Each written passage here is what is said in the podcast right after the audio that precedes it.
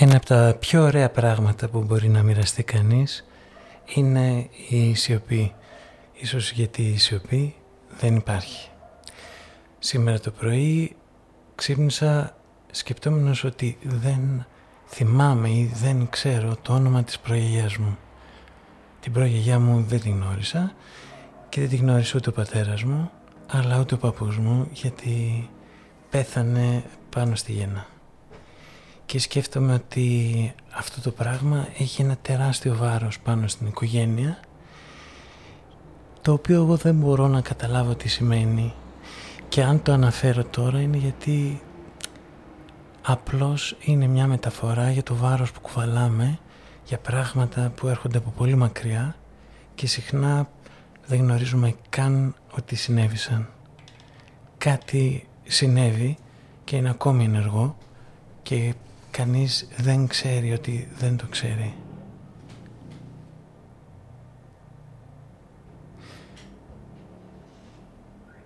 Νομίζουμε πως ο άνθρωπος είναι δεδομένος. Κι όμως, θα παλεύουμε πάντα για τα αυτονόητα. Ενώ ο ήλιος σηκώνεται ξανά και ξανά και ποτίζει με φως τα φυτά, λιώνει τους πάγους πυρώνει τις πέτρες και την άμμο, ο άνθρωπος εξελίσσεται. Εν τούτης διατηρεί όλες τις άλλες στιγμές και τις ξαναζεί. Ξαναζεί όλα τα αυτονόητα. Η ανθρωπότητα ξαναζεί συνεχώς την πρώτη της μέρα. Ξαναζεί και ξανακάνει τις ίδιες ανακαλύψεις ενώ προχωρά και συλλέγει νέες. Καμία εποχή δεν ήταν ούτε θα υπάρξει τέλεια. Καμία εποχή δεν θα εξαντλήσει την ανθρωπότητά μας.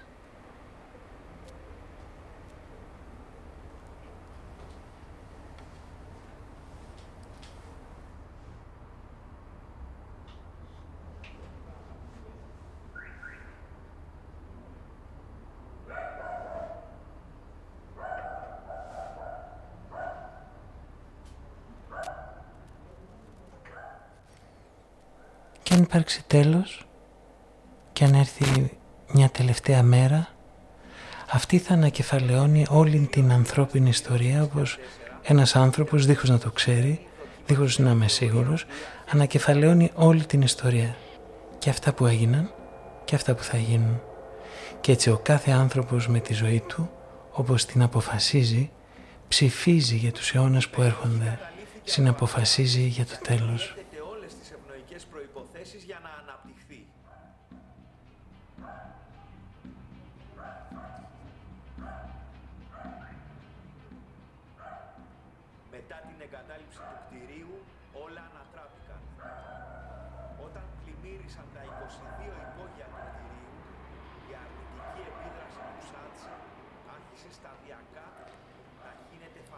Έχουμε την παράδοξη τιμή να ζούμε την αποτυχία της ανθρωπότητας. Έτσι φαίνεται τουλάχιστον. Υπάρχουν τρόποι διαφορετικοί να ζεις μέσα σε αυτήν. Ο πιο επικίνδυνος είναι αυτόν που απολαμβάνουν σαν δικαίωση την αποτυχία και ζουν μιλώντας για αυτήν. Με το νου προσιλωμένο στα περιπτώματα. Η χαρά τους είναι η χαρά των ορνέων. Τα κοπάδια των κορακιών είναι όμορφα και αυτά όταν πετούν πάνω από τα χωράφια που καίει ο ήλιος. Η ερήμωση των Σπαρτών μετά τη συγκομιδή είναι ένα κομμάτι της ιστορίας που πρέπει να αντικρίσουμε. Στη μυρωδιά της καμένης από τον δεινό ήλιο γης υπάρχει κάτι από την αιωνιότητα, μια αίσθηση ελευθερίας, μια σιωπή που ξεκουράζει.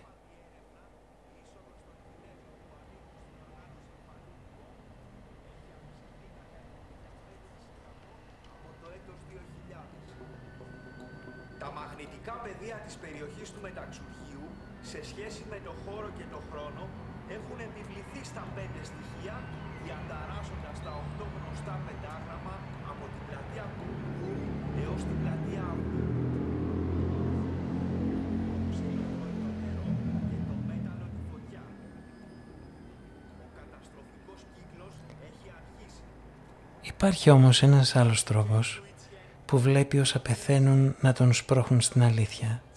Ο τρόπος αυτών που βλέπουν νόημα στην ανθρώπινη περιπέτεια όταν αυτή διαψεύδεται.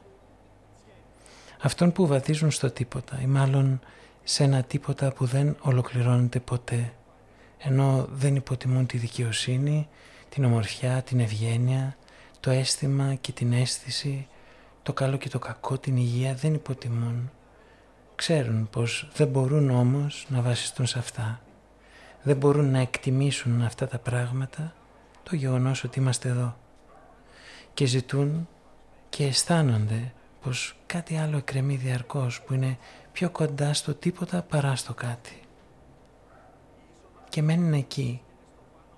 Και αυτοί οι πάμπλουτοι άνθρωποι είναι φτωχοί και η φτώχεια τους πλουτίζει και ο πλούτος τους φτωχαίνει και η φτώχεια τους είναι κρυφή και βαθιά και κανείς δεν θα τη δει και οι ίδιοι συχνά δεν τη γνωρίζουν γι' αυτό συχνά βασανίζονται αντί να χαίρονται και η φτώχεια τους είναι τόσο ανθρώπινη που θα τους καταδιώκει όλες τις μέρες της ζωής τους.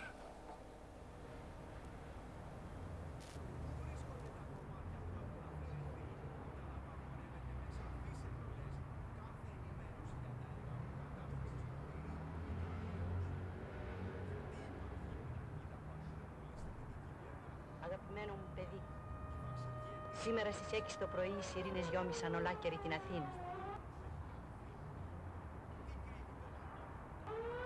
Τρομαγμένη, πιότερο για σένα, Γιώκα μου, που βρίσκεσαι στρατιώτη στα σύνορα, πετάχτηκα στους δρόμους. Έτσι, έμαθα πως οι Ιταλοί μας κήρυξαν τον πόλεμο, γιατί σαν ζήτησαν να περάσουν τα σύνορα, τους φωνάξαμε όχι. Ο λαός έχει γεμίσει τους δρόμους. Χορεύουν και τραγουδούν, λες και δεν πάνε στον πόλεμο μα σε κάποιο μεγάλο πανηγύρι. Ο αέρας ολού θα αντυχεί από λόγους, τραγούδια και ζητοκραυγές.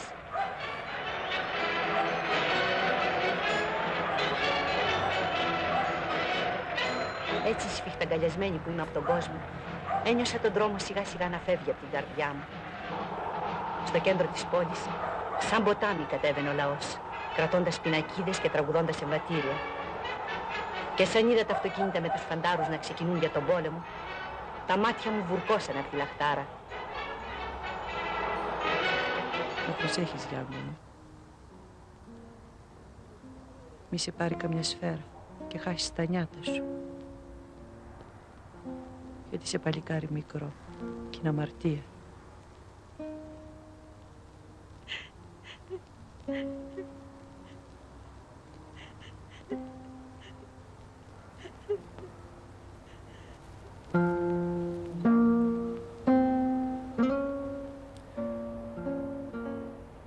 Στο πλάνο βλέπουμε ένα χωριό κάπου εκεί ψηλά πιθανά κατά την Ήπειρο μεριά. Το αγόρι αυτό στο οποίο μιλάει η μάνα είναι ο Φέδων Γεωργίτσης, πραγματικά πολύ μικρός, ε, εντυπωσιακά νέος, σε μία από τις πρώτες του ταινίες. Αυτή είναι η ταινία «Ουρανός» του 1962, του Τάκη, του Τάκη Κανελόπουλου.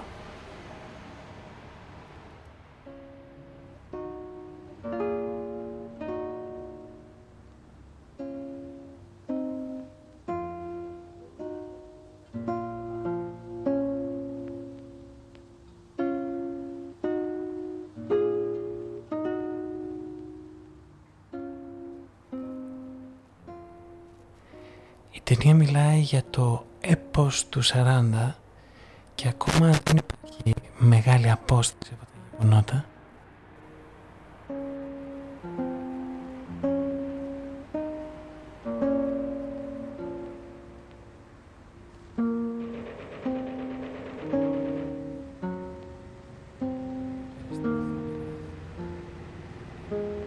Στην αιωνιότητα του έπους, πέντε άνθρωποι ήταν πέντε στιγμές.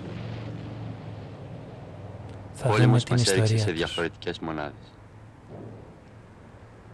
Σαν φύγαμε το φυλάκιο ερήμωση. Κανένας μας δεν είχε νέα για την τύχη του άλλου.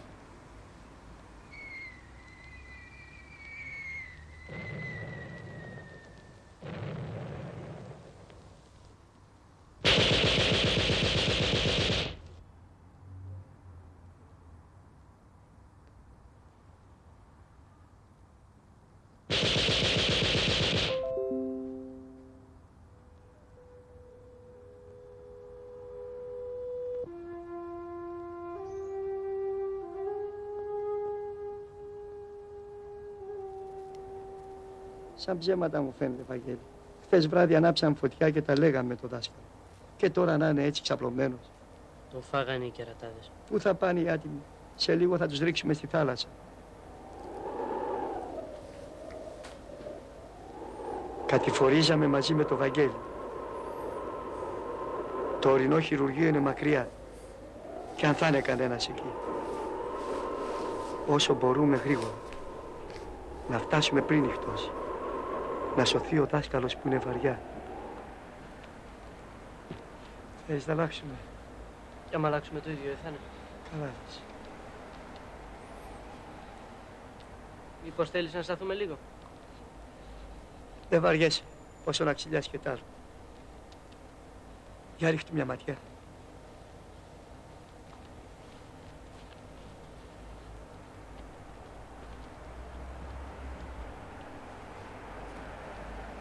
Βαριά να σένημα δεν ακούγεται. Ρε δάσκαλε, μ' ακούς; Δεν ακούει. Δεν ακούει.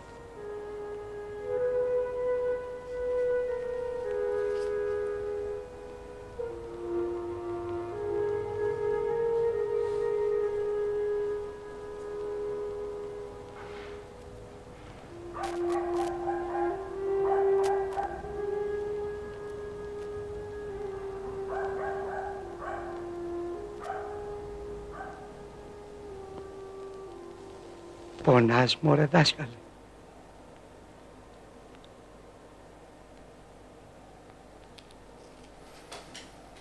Κορόιδο Μουσολίνι, κανείς σας δεν θα μείνει, εσύ και η Ιταλία, η πατρίδα σου γελία, τρέμεται όλοι το χακί. Δεν έχει δυο λουμπέσα, όταν τα πούμε μέσα. Ε, δεν είναι κανένας εδώ.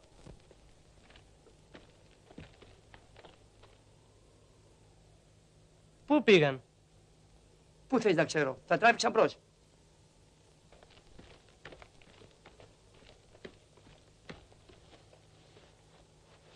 Άντε.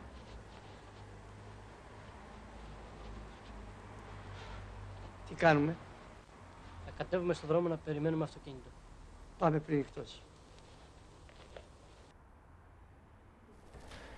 Βρίσκονται μέσα σε ένα χιονισμένο τοπίο, έρημο, πίσω τους είναι μια ξύλινη καλύβα και ο δάσκαλος είναι ακίνητος, παγωμένος, αμήλυτος, κοιμισμένος, πιθανά ήδη νεκρός πάνω σε ένα φορείο. Η όψη τους είναι ταλέπορη και τοποθετούνται μπροστά σε ένα άδειο χιονισμένο τοπίο περιμένοντας να περάσει πιθανά κάποιο αυτοκίνητο ή κάποιος λόγος.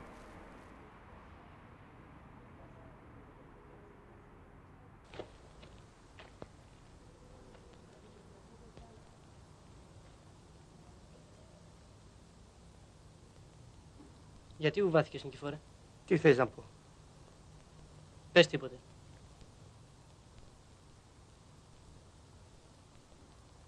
Αυτοί που κάνουν τον πόλεμο το έχουν δει τούτο εδώ; Ποιο; Να, αυτή την ερημιά. Να, αυτή την ερημιά. Γιατί ουβάθηκες Νικηφόρε; Τι θες να πω; Πες τίποτε.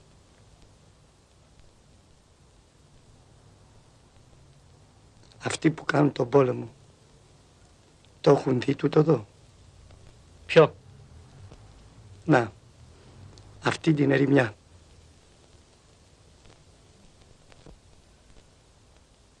Σαν κάτι να άκουσα. Αυτή την ερημιά.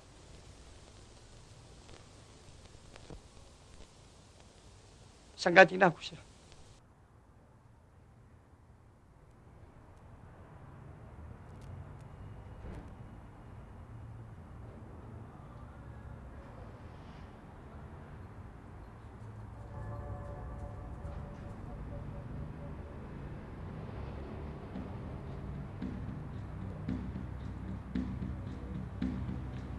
Το κεντρικό κτίριο του ΙΚΑ στην Πυραιός 64 ήταν μια επιτυχημένη, δοκιμασμένη θεωρία που οι αρχές της καταπατήθηκαν.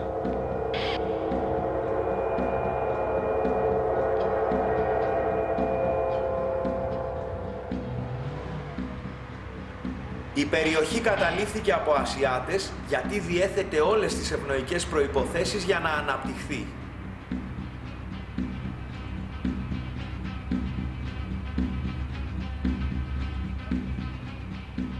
Μετά την εγκατάλειψη του κτηρίου όλα ανατράπηκαν. Όταν πλημμύρισαν τα 22 υπόγεια του κτηρίου, η αρνητική επίδραση του Σάτσι άρχισε σταδιακά να γίνεται φανερή στην περιοχή του μεταξουργείου.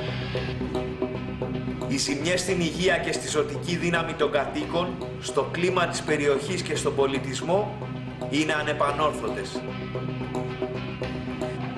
Οι αλλαγές δεν είναι απλές συμπτώσεις όταν έχει αποδειχθεί ότι ο βαθμός ανάπτυξης μιας περιοχής έχει άμεση σχέση με τις γραμμές του δράκου του Τσι. Αποδείξεις της ενεργειακής ανισορροπίας στην πλατεία Κουμουνδούρου αποτελεί το φαινόμενο της τρέλας των σκύλων. Οι άνθρωποι που συνοστίζονται 100 άτομα σε ένα διαμέρισμα με μία μόνο τουαλέτα και αυτή στη γωνία του πλούτου, σύμφωνα με τον Μπακούα. Η ραγδαία αύξηση των αυτοκτονιών μεταναστών στο στοιχειωμένο ρέμα της οδού Πετρουράλη.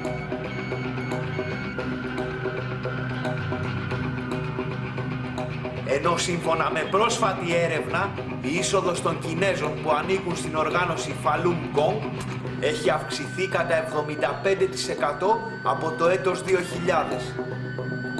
Τα μαγνητικά πεδία της περιοχής του Μεταξουργείου σε σχέση με το χώρο και το χρόνο έχουν επιβληθεί στα πέντε στοιχεία διαταράσσοντας τα οχτώ γνωστά πεντάγραμμα από την πλατεία Κουμουνδούρου έως την πλατεία Αβή.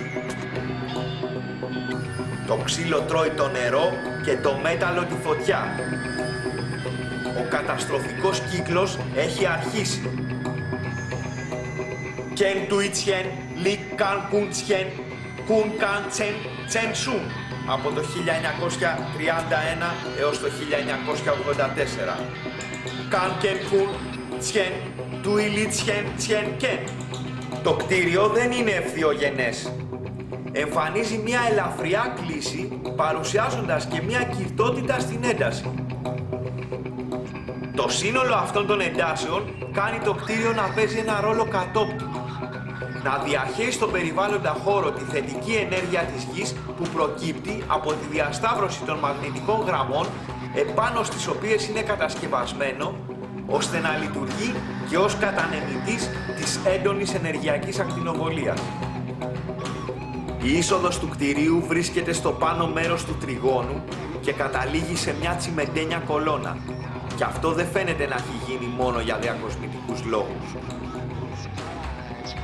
Μερικές τουλάχιστον από τις πέτρες που έχουν ενσωματωθεί σε αυτό το σημείο προέρχονται από το δεύτερο ναό του Σολομώντα.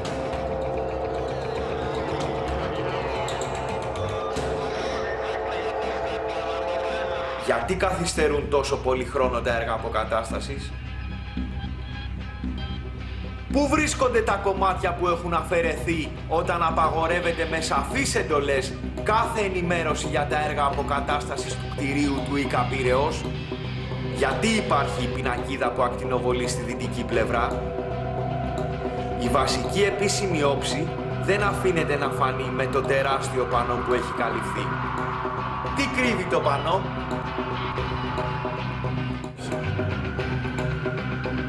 Γιατί ελάχιστοι μόνο δείχνουν να ανησυχούν για τα κίνητρα και τους σκοπούς όσων προκάλεσαν και εποφελούνται από αυτή την κατάσταση; Τα μηνύματα θα είναι πολλά και θα χρειάζονται αποκρυπτογράφηση. Πιστεύω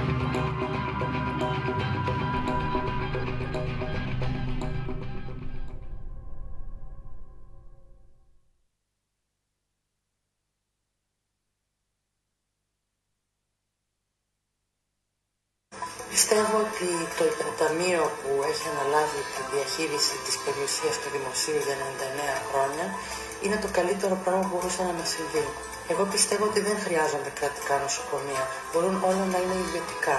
Είναι ανίκανος επιχειρηματίας στο κράτος. Δεν πρέπει να διαχειρίζεται τίποτα. Πηγαίνετε στην Αγγλία να δείτε τι ωραία που λειτουργούν τα πάντα και είναι ιδιωτικά.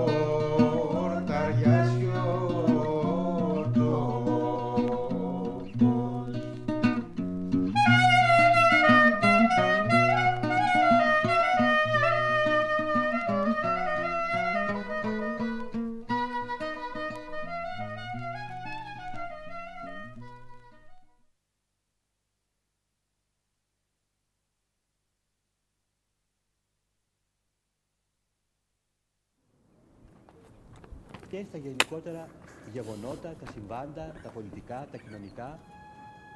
Το 333 δεν απαντά. Πλάι στον αριθμό το οδός Κριεζό του 2. Η ενισό μάχη. Δεσποινής πυθία. Δοκιμάσετε πάλι. Νικήτα Ράντο, δε μ' ακούς; Το 33 η πρώτη σου ποιητική δοκιμασία. Το 22 επέστρεψαν οι Έλληνες από την Μικρά Νασία.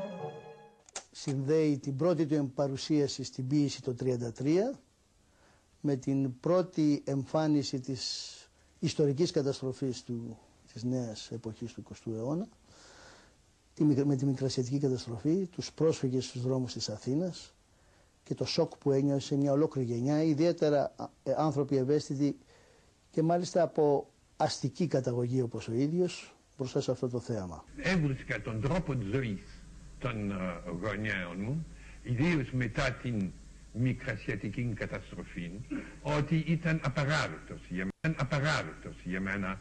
Η καταγωγή όπως ο ίδιος μπροστά σε αυτό το θέαμα. Έβρισκα τον τρόπο ζωής των uh, γονέων μου, ιδίως μετά την μικρασιατική καταστροφή, ότι ήταν απαράδεκτος για μένα η αδιαφορία την οποία είχαν για τους uh, πρόσφυγες.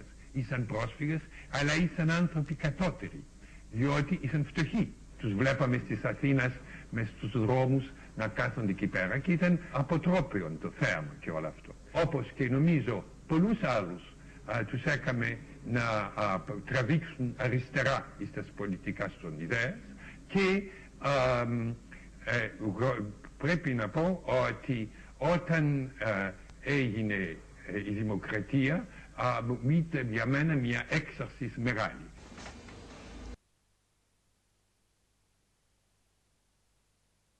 Τελειώνω. σας παρακαλώ.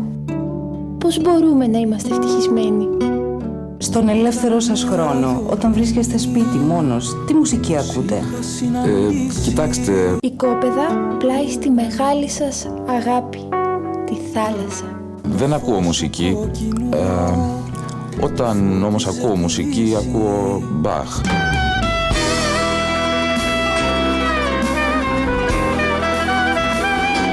Άφησέ με να σου εξηγήσω, Λαέρτη. Τι να μου εξηγήσεις, γάμο μου, τι να μου; Δίπλα στην Εθνική Τράπεζα. Τηλέφωνο 6662 4696.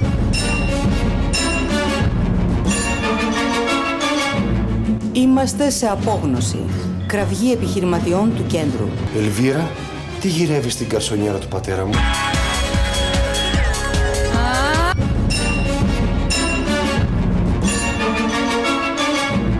Απαγορευμένη ζώνη κηρύχθηκε από χθες τα μεσάνυχτα το βουλιαγμένο τμήμα της Συμητρόπολης, ενώ εκενώθηκαν οι γύρω περιοχές. Γιατί τα συναργεία εγκατέλειψαν τις υπεράνθρωπες προσπάθειες; Στις χείρες στα ορφανά σας λέγω. Μισό ε. πρόσφορο έτρωγε ο Άγιος την ημέρα. Θέλω να ζήσω, Κωνσταντίνε. Μα εργάζεται το. Πλανάστε. Το καταλαβαίνεις. Θέλω να ζήσω. Τότε δεν γίνονται λειτουργίες. Και από την ζωγραφική, από τις λειτουργίες στα ορφανά πήγαιναν. Ο κύριος Αθανασόπουλος δεν ξέρει και ξέβρετε εσείς; Of a high fashion magazine. Γι' αυτό να σου πω.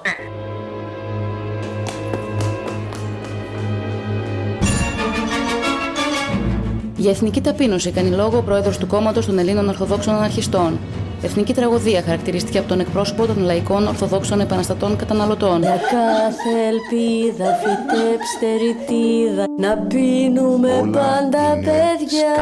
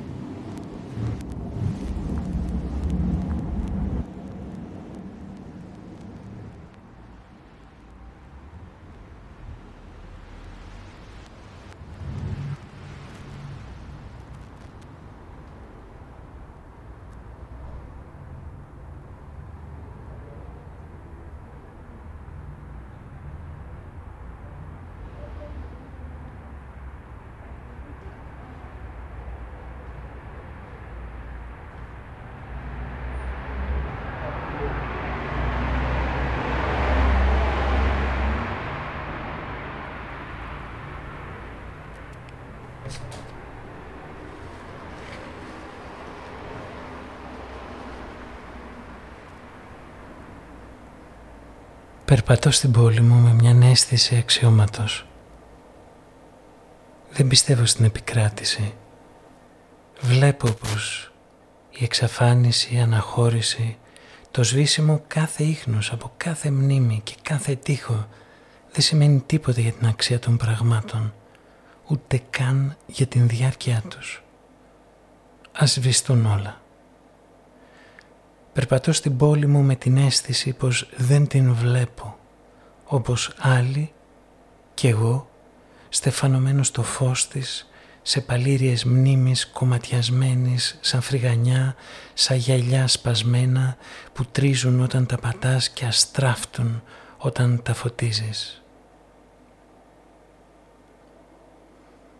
Περπατώ στην πλούσια πόλη μου και έχω τόσα και τόσα να μοιραστώ από την ιστορία της και συνάμα δεν με νοιάζει και γελάω με την καταφρόνια που την κυκλώνει, με την δυσοδεία όσων την κατηγορούν για την βρώμα της. Περπατώ στην πόλη μου και έχω στο νου μου μια εικόνα θολή που μας έχει όλους μαζί, που ζητώ και με τρομάζει, ενώ κρύβομαι όσο μπορώ και θέλω να οργανώνω γιορτές και μετά να φεύγω και να τις ακούω ενώ απομακρύνομαι νοσταλγώντας στην ησυχία, στην σφοδρότητα του ήλιου που ακινητοποιεί τα πάντα. Περπατώ στην πόλη μου τιμώντας τους ποιητές της, τιμώντας την ατιμία τους, την απαραίτητη, σαν παράθυρο στον ήλιο της δικαιοσύνης, σημάδι της πληγής του χρόνου και του θανάτου και της ακόρεστης ανάγκης για τον έρωτα. Τιμώ τους ποιητές της, τους ασήμαντους ανθρώπους.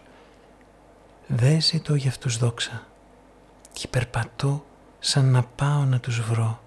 Αυτούς που κάνουν την ακινησία πράξη και το σκοτάδι φως και τα άδεια δωμάτια μεταφορές πανανθρώπινες που πυκνώνουν με το βλέμμα τους τον κόσμο και την ύλη των πραγμάτων Περπατώ στην πόλη μου σας λέω επειδή δεν μπορώ να κρατηθώ.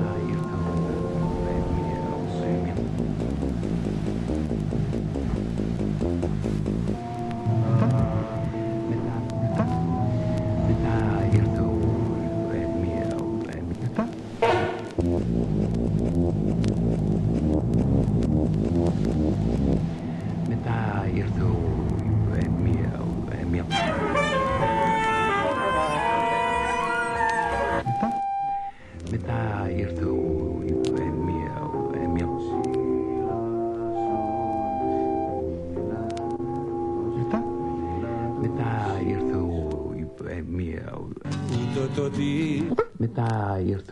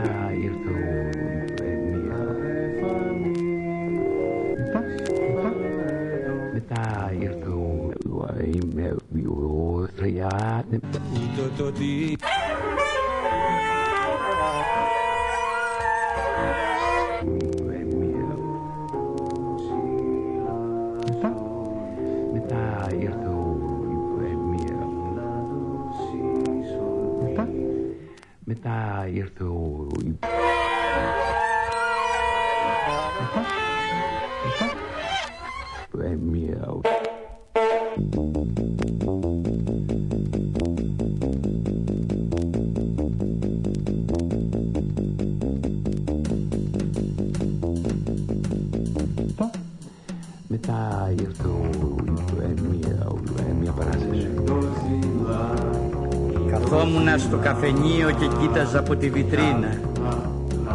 Μια γυναίκα δίχως χέρια προσπαθούσε να κρύψει ένα τηλέφωνο μέσα στο στόμα της. Το χοντρό κόκκινο πουλί που πάντοτε με καταδιώκει πέταξε γύρω γύρω μου τρεις φορές ύστερα στάθηκε στην πόρτα του καφενείου και μου φώναξε «Είσαι αφελής, δεν ξέρεις τίποτα, θα σε σκοτώσω». Εγώ τότε βάλθηκα να τραγουδάω για την άσπρη ζαχαρένια γυναίκα που πέθανε με τις καλογριές.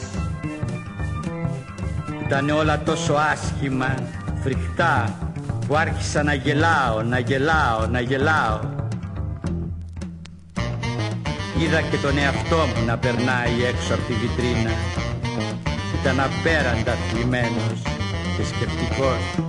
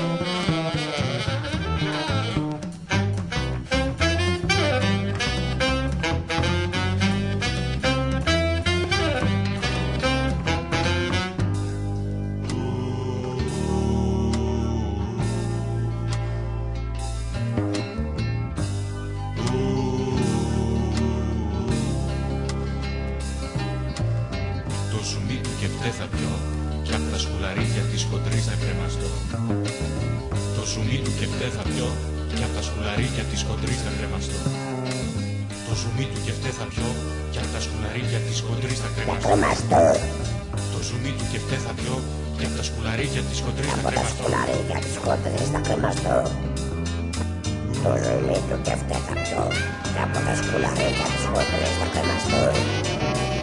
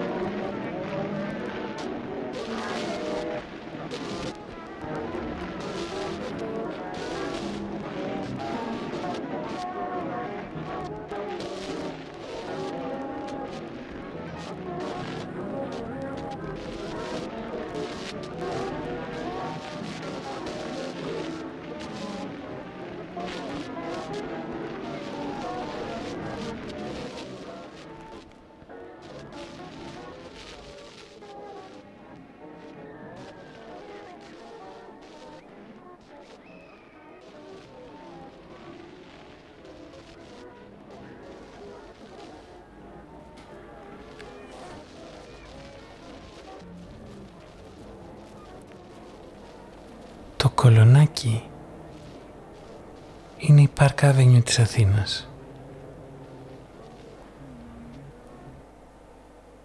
Οι πρεσβείες, τα ωραία σπίτια και τα αρχοντικά και όλων των ειδών τα μέρη που σε κάνουν να νομίζεις πως δεν είσαι στην Ελλάδα βρίσκονται εκεί. Καταστροφές δεν έγιναν στο κολονάκι από αυτές που έγιναν σε όλη την υπόλοιπη Αθήνα και την Ελλάδα. Και αυτό γιατί όταν οι Βρετανοί πολεμούσαν τους Έλληνες υποχωρούσαν και υποχωρούσαν και στο τέλος αποφάσισαν να βασίσουν την άμυνά τους γύρω από τη βάση του κολονακίου. Δεν νομίζω πως υπήρχε κανένας πραγματικός στρατιωτικός λόγος γιατί θα μπορούσαν αντί για το κολονάκι να είχαν υπερασπιστεί τον Πειραιά. Αλλά οι Βρετανοί ένιωθαν περισσότερο σπίτι τους στο κολονάκι παρά οπουδήποτε αλλού και απλούστατα έτειναν φυσικά να υπερασπίζονται το εντός εισαγωγικών σπίτι τους. Και εμείς θα είχαμε την τάση να κάνουμε το ίδιο. Τι το κακό με το να υπερασπίζεσαι την Park Avenue. Δεν ρωτάω περιπεκτικά, τίποτε το κακό δεν υπάρχει στο να υπερασπίζεσαι την Park Avenue. Αλλά γι' αυτό ακριβώς πρέπει να μάθουμε για το κολονάκι. Δεν είναι πραγματικά σαν την Park Avenue. Στην Ελλάδα υπάρχουν βασικά δύο μόνο είδη ανθρώπων. Οι κολονακιώτες, δηλαδή οι άνθρωποι του κολονακίου και οι άλλοι. Μπορείς έτσι να ξεχωρίσεις τον κόσμο γρήγορα και εύκολα. Είναι κολονακιώτες. Θα γνωρίσουμε πολύ περισσότερους κολονακιώτες παρά εντός εισαγωγικών άλλους. Θα είναι οι διερμηνείς και οι φίλοι μας και όταν βγαίνουμε για φαγητό το βράδυ θα πηγαίνουμε στο κολονάκι. Είμαστε δημοκράτες με μικρό δέλτα, ασφαλώς. Αλλά οι κολονακιώτες είναι καλύτερα τιμένοι, πιο τακτικοί, πιο καθαροί και μιλάνε καλύτερα αγγλικά από τους εντός εισαγωγικών άλλους. Θα γίνουν καλύτεροι βοηθοί. Γνωρίζουν πώς να κανονίζουν τα πράγματα. Θα ήταν τρελό και διαβολεμένα αναποτελεσματικό να μην τους χρησιμοποιούμε μπορούμε να τους χειριζόμαστε και έχει μεγαλύτερη πλάκα να συνανεστροφόμαστε μαζί τους.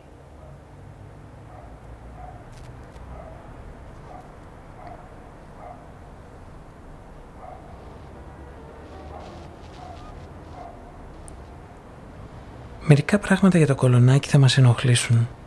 Θα μας ενοχλήσουν λίγο, αλλά θα τα συνηθίσουμε.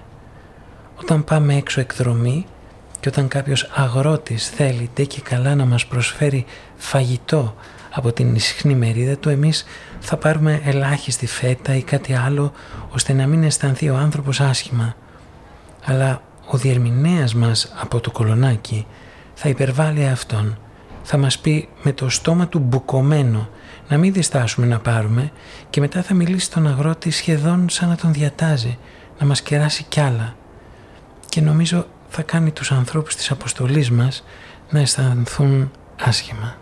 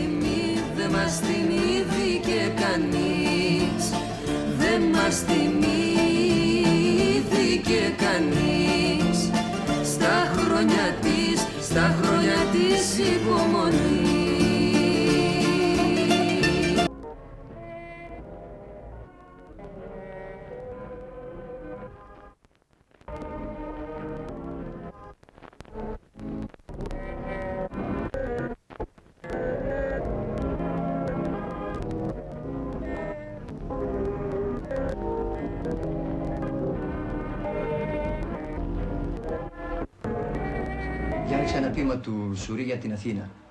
Είναι σαν να το έγραψε σήμερα. Αθήνα.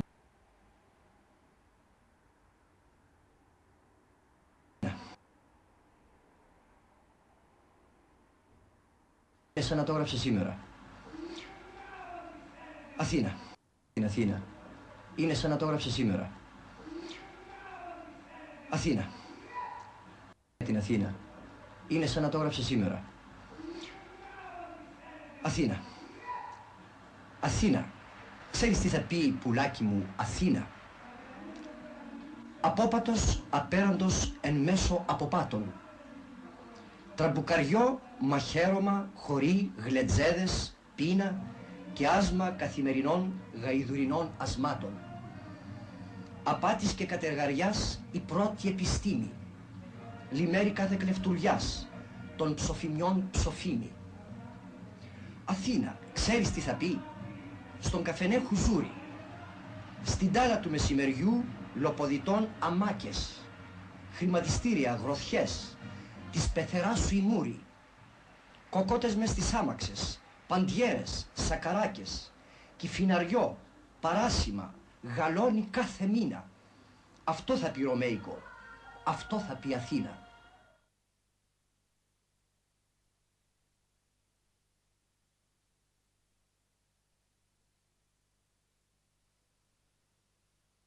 Α, να, κάτσε, έχω βρει το φάκελο. Λοιπόν, confession de foi. Κάτσε να το ανοίξω κανονικά. Οπότε αυτό φαντάσου είναι για να καταλάβεις γιατί κάποια πράγματα αλλιώς μπορεί να είναι περίεργα. Ήταν ε, ομιλία για να παραλάβει κάποιο βραβείο. Επιτρέψτε μου, ανώτατε δικαστές, να σας παρουσιάσω το επίσημο μου πιστεύω, την πρόκληση και την προβοκάτσια μου. Παίρνω το θάρρος να σας θυμίσω ότι η θεμελιώδη μέθοδο, αν μπορώ να εκφραστώ με τόσο συγκλονιστικό τόνο, της δουλειάς μου, είναι και ήτανε η μαγεία της πραγματικότητα που ονόμασα πραγματικότητα του πιο χαμηλού βαθμού. Αυτή εξηγεί τους πίνακές μου, τα περίτυγγερματά μου, τα φτωχά αντικειμενά μου και επίσης τα φτωχά πρόσωπά μου, τα οποία σαν όσους ασωτουσιούς επιστρέφουν στη μιζέρια του γενετήρου σπιτιού. Θα ήθελα τελικά να εφαρμόσω αυτή την μεθόδο στον εαυτό μου. Δεν είναι αλήθεια ότι ο μοντέρνος άνθρωπος είναι ένα πνεύμα που νίκησε τον φόβο. Δεν είναι αλήθεια. Ο φόβος υπάρχει. Ο φόβος απέναντι στον έξω κόσμο. Ο φόβος απέναντι στη μοίρα μας. Απέναντι στο θάνατο. Απέναντι στο άγνωστο. Απέναντι στο μηδέν. Απέναντι στο κενό. Δεν είναι αλήθεια ότι ο καλλιτέχνης είναι ένας ήρωας ή ένας σαραλέος και ατρόμητος κατακτητής, όπως το θέλει ένα συμβατικό θρύλο. Πίστεψτε με, είναι ένας φτωχός άνθρωπος, χωρίς όπλα και χωρίς άμυνες, που επέλεξε την θέση του πρόσωπο με πρόσωπο με το φόβο, σε πλήρη συνείδηση. Μέσα στη συνείδηση γεννιέται ο φόβος. Στέκομαι μπροστά σας αυστηροί αλλά δίκαιοι δικαστές, στέκομαι κατηγορουμένος και βουτυγμένος μες στο φόβο μου. Και είναι μια διαφορά ανάμεσα στους παλιούς δανταϊστές των οποίων αισθάνομαι ο απόγονος και εγώ. Σηκωθείτε, φωνάζει ο Πικαπιά. Le grand moqueur. Αυτό δεν ήξερα, ας πούμε, ο μεγάλος mm. κοροϊδέ, κοροϊδός, δεν ξέρω, αυτό δεν ήξερα βασικά. Ε, σηκωθείτε, φώναζε ο Πικαπιά. Κατηγορήστε. Και να η διόρθωσή μου σήμερα σε εκείνη την επίκληση κάποτε επιβλητική. Εγώ δικάζομαι και κατηγορούμε. Στέκομαι μπροστά σας και πρέπει να ψάξω λόγους και αποδείξεις. Δεν ξέρω της, της αθωότητάς ή της ενοχής μου. Στέκομαι όπως κάποτε στο παρελθόν, στο σχολείο, στη τάξη μου και λέω «Ξέχασα, ήξερα, ήξερα, σας διαβεβαιώνω κυρίες και κύριοι».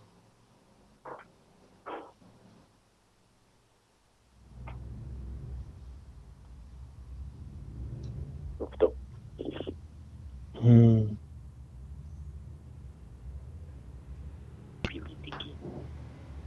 Εγώ δικάζομαι και κατηγορούμε.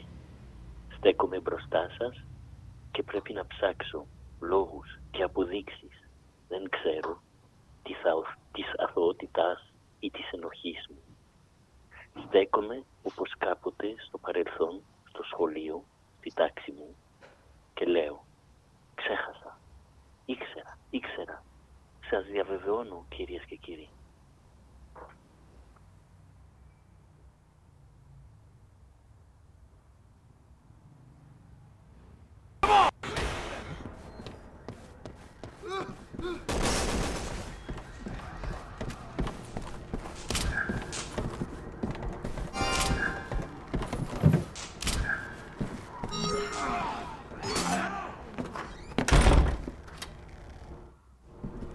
Nice work down there. Good news is, I got some folks coming for me in a bus. Any minute now. If we can make it on board, it's a straight shot to Tall Oaks Cathedral. People are...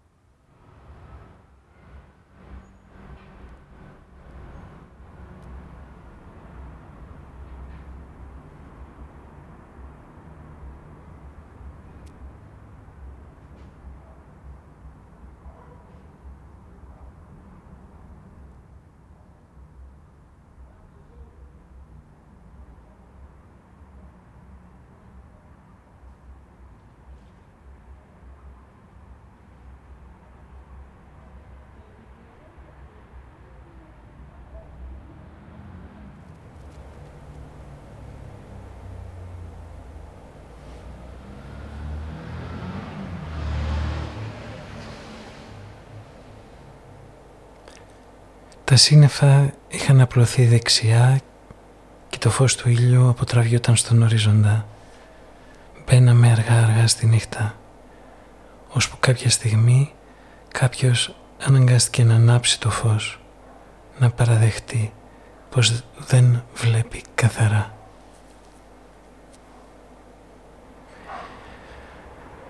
Η πόρτα κλείνει αργά-αργά και ακούω τον κτύπο της αφού έχω ήδη απομακρυνθεί κάμποσα βήματα στην νυχτερινή πόλη. Στους δρόμους που σκεπάζει άσφαλτος. Τα φώτα αραιώνουν το σκοτάδι στους δρόμους, το παραγωνίζουν όσο μπορούν, στις γωνίες πίσω από τις στροφές το καταχωνιάζουν. Ενώ περπατώ ανάμεσα από τα κτίρια, το σκοτάδι κρέμεται από πάνω ήρεμο. Γάτες κρύβονται κάτω από τα αυτοκίνητα, σκυλιά στα μπαλκόνια και τα δέντρα παραστέκουν ζωντανά, απερίφραστα, ακατάπαυστα, επιθυμώντας τη ζωή.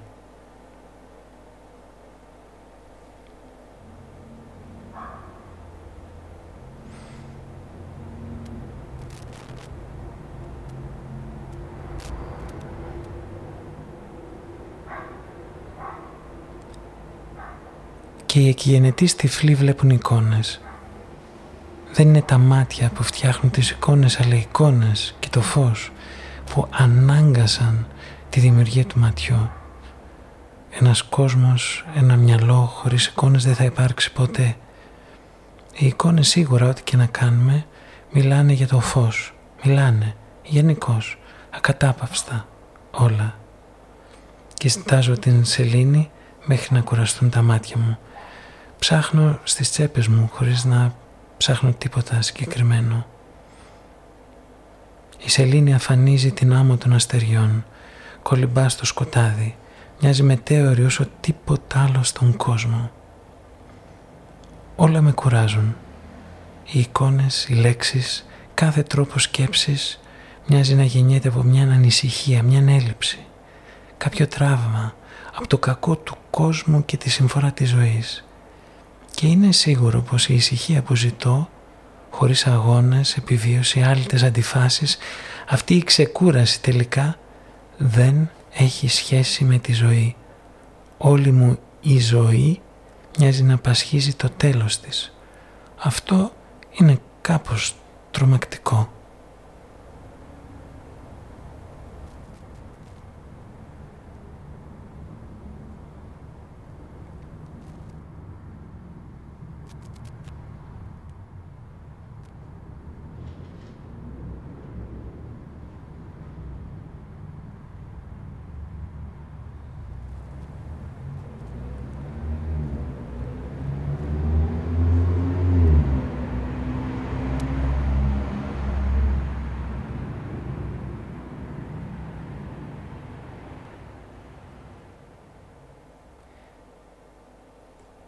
Οι δρόμοι της νύχτας είναι γεμάτοι από παγωμένο αέρα, υγρασία, κυτρινοπό φως.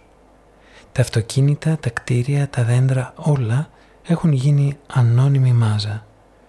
Περπατάω με μόνο σκοπό να μετακινηθώ. Έτσι νομίζω. Ανακουφίζομαι όταν αλλάζω χώρο και δεν είναι καθαρό αν είναι επειδή φεύγω ή επειδή πάω κάπου. Ένα λεωφορείο περνά κάνοντας τόσο θόρυβο ώστε όλα γεμίζουν και αμέσως μετά αδειάζουν και χύνονται μέσα στην ησυχία χωρίς μορφή. Αυτό το γεγονός είναι συνταρακτικό. Αλλά δεν έχω λέξεις ή εικόνες, ιδέες ή ιστορίες για να περιγράψω ή έστω να καταλάβω γιατί. Συνεχίζω να περπατάω, καταβεβλημένος με την αίσθηση πως κάτι χάνεται πως υπάρχει υπερβολικό νόημα στον κόσμο, τόσο ώστε να μας απειλεί. Τα μάτια μιας γάτας αστράφτουν κάτω από ένα αυτοκίνητο.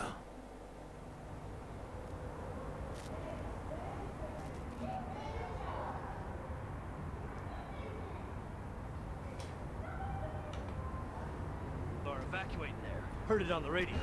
That's a big if. It's a shitstorm out there. We ain't waiting for any stragglers.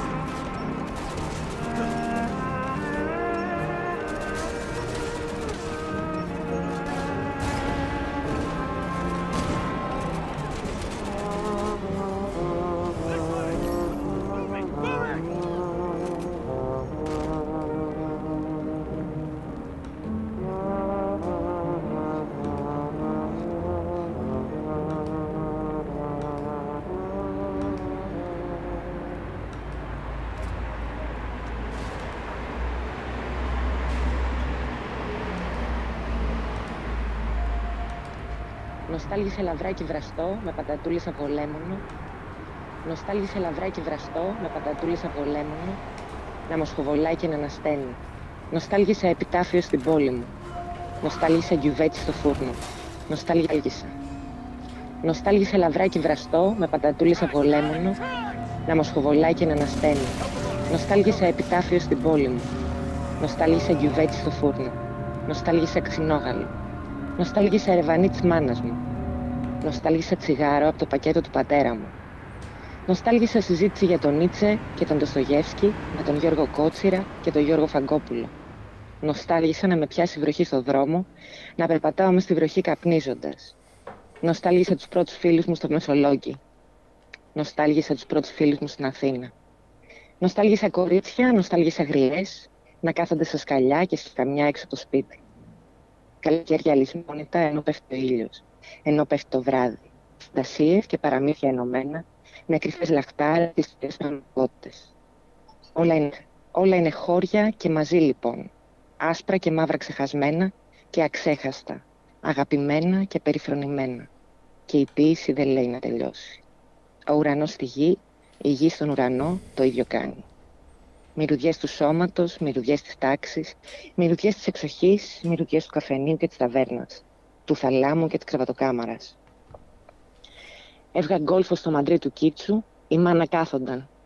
Ο Γιάννος και η Παγώνα, γαλλικά τραγούδια από το ράδιο Λουξεμβούργο και το ράδιο Μοντε Κάρλο, Ζωρό, Ταν Φόουλερ και το περιοδικό Ελληνόπουλο του Νίκου Τσεκούρα. Προσπαθώ να διασχίσω μια σύραγγα και να βγω στο φως ή προσπαθώ από το σκοτάδι των ημερών μας να μπω σε μια σύραγγα γεμάτη φως και αγάπη. あ。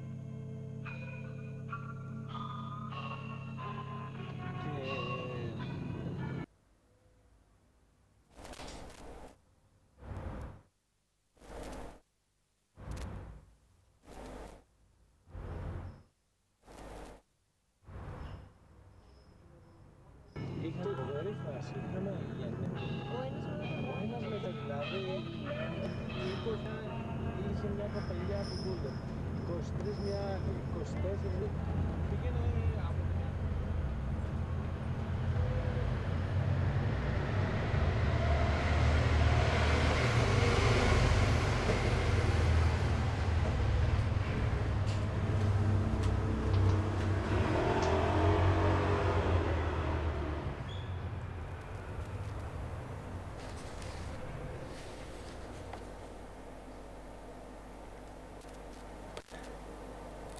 το 1919, ένα χρόνο πριν το θάνατό του. Ο Βέμπερ δίνει μια ομιλία, ο Μαξ Βέμπερ τέλος πάντων, ο κοινωνιολόγος, για την πολιτική. Τι είναι η πολιτική, ποιος είναι ο σκοπός της.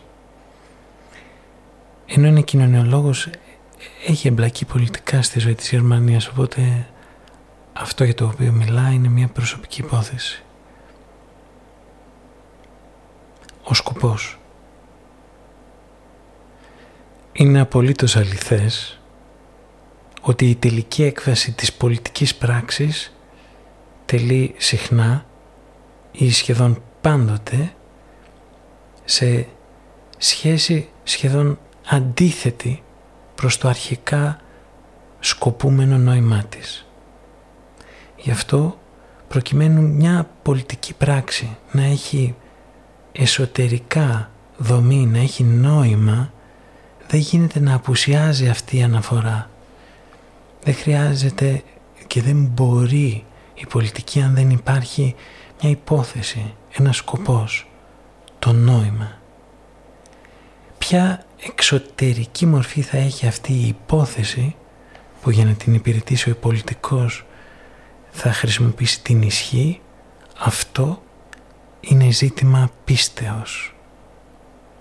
Μπορεί να υπηρετεί σκοπούς εθνικούς ή πανανθρώπινους, κοινωνικούς και ηθικούς ή πολιτιστικούς, κοσμικούς ή θρησκευτικούς. Μπορεί να εμφορείται από μια ισχυρή πίστη στην πρόοδο. Με ποια έννοια αδιάφορο.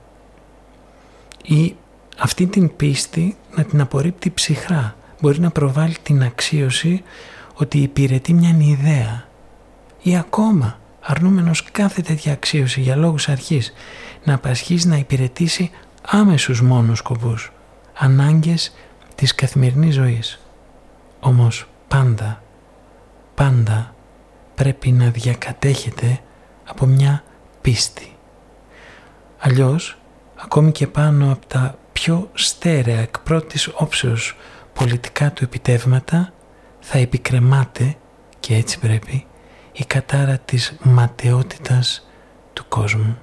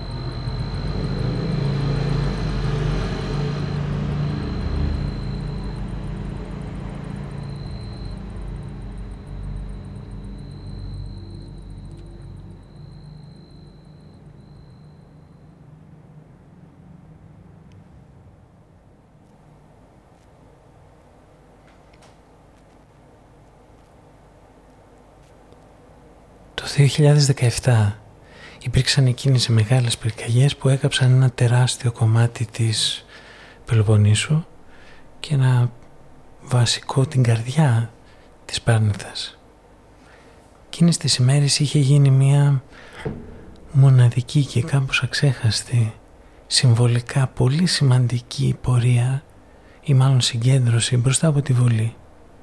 Ήταν μια πορεία ανθρώπων που απλά φορούσαν μαύρα ρούχα, είχαν μαύρες σημαίες και ενώ η πόλη ήταν σκεπασμένη από τα σύννεφα της τεράστιας πυρκαγιάς τα οποία ο ήλιος τα φώτιζε το απόγευμα και τους έδινε ένα κόκκινο χρώμα πραγματικά αποκαλυπτικό και όλοι αυτοί οι άνθρωποι μαζεύτηκαν χωρίς να φωνάξουν ούτε ένα σύνθημα. Παραδόξως ήταν μια στιγμή αποκαλυπτική, σαν κάτι, κάτι να είχε επιτέλους μετακινηθεί. Παρ' όλα αυτά τίποτε δεν άλλαξε και μετά στην πραγματικότητα είχε ξεκινήσει ένας μεγάλος κύκλος μέσα στον οποίο φαίνεται ότι είμαστε ακόμη. Το 2008 έγινε το ίδιο πράγμα περίπου ανάποδα. Αντί να υπάρχει αυτή η εκοφαντική σε οποία η πόλη γέμισε με ουρλιαχτά που πάλι αυτό που έλεγαν είναι ότι τα πράγματα δεν προχωράνε άλλο. Εκείνη την περίοδο όταν η Αθήνα και εγώ ήταν για μέρες και είχαν κλείσει το κέντρο και υπήρχαν ιδέες να κατεβούν τα τάγκς η αντίδραση των ανθρώπων που συμμετέχουν στις δομές εξουσίας ήταν πάλι εντυπωσιακή γιατί ήταν ανύπαρκτη. Απέδωσαν ε, όλα αυτά στα παιδιά ενώ το πλήθος δεν ήταν αποκλειστικά παιδιά. υπάρχουν ιστορίες και ανέκδοτα που ο γιος κρατούσε τον πατέρα του που έσπαζε μια τράπεζα ε, πράγματα και αστεία και τραγικά μαζί αλλά σίγουρα απελπισμένα και απελπιστικά παρόλα αυτά η αντίδραση ήταν ότι τα παιδιά αλλά και ο δρόμος ε, έχει δίκιο αλλά δεν έχει τίποτα να προτείνει οπότε όλες οι ελίτ του τόπου και οι πολιτικές και οι οικονομικές αλλά και οι ακαδημαϊκές, πολιτιστικές, καλλιτεχνικές δεν απάντησαν, δεν έκαναν τίποτε. Παρέστησαν μόνο ότι αυτό το έκαναν παιδιά, οπότε με αυτόν τον τρόπο ανέβαλαν για άλλη μια φορά την αντίδραση. Το 2010 πλέον όλο το οικοδόμημα φαίνεται να γκρεμίζεται πλέον σε επίπεδο θεσμών, ξεκινώντας βέβαια από την οικονομία. Αισθανόμαστε κουρασμένοι. Είναι σίγουρο ότι από το 2010 τουλάχιστον, αλλά θα έλεγα ήδη από τα τέλη του 2004 των Ολυμπιακών Αγώνων, η ελληνική κοινωνία πραγματικά αντέχει γιατί κάνει υπομονή και αυτά που ακούει ως ερμηνείες των γεγονότων είναι τόσο παράλογα και τόσο άδικα που την γεμίζουν θυμό και οργή. Οπότε τίθεται το ζήτημα τι κάνουμε, γιατί το κάνουμε όταν καμία πράξη δεν έχει ένα ορατό τέλος και έναν ορατό σκοπό. Το σίγουρο είναι ότι αυτό που μας κρατά δεν είναι το αποτέλεσμα των πράξεων γιατί δεν ξέρουμε ακριβώς πού θα πάνε τα πράγματα, πού μπορούν να πάνε. Πρέπει εμείς να κατασκευάσουμε πιθανά μέσα στην καρδιά μας πρώτα, μέσα στο νου δηλαδή, ένα κάποιο μέλλον. Πάντως το σίγουρο είναι ότι τώρα κρίνεται για πολύ καιρό σε τι πιστεύουμε; Και αν πιστεύουμε και αν πιστεύαμε αυτά που νομίζαμε ότι πιστεύαμε και όλα αυτά τα πράγματα τα οποία είναι πολύ εσωτερικά και έχουν γίνει πια απτά, κοινωνικά, καθημερινά. Είναι ακριβώς αυτό και τίποτα άλλο που μοιραζόμαστε με τους ανθρώπους στο δρόμο, στην τράπεζα, στο σούπερ μάρκετ, σε κάποια πλατεία. Αυτό είναι που μας έχει μείνει πλέον και μοιάζει αυτή να είναι η πιο σημαντική περιουσία μας.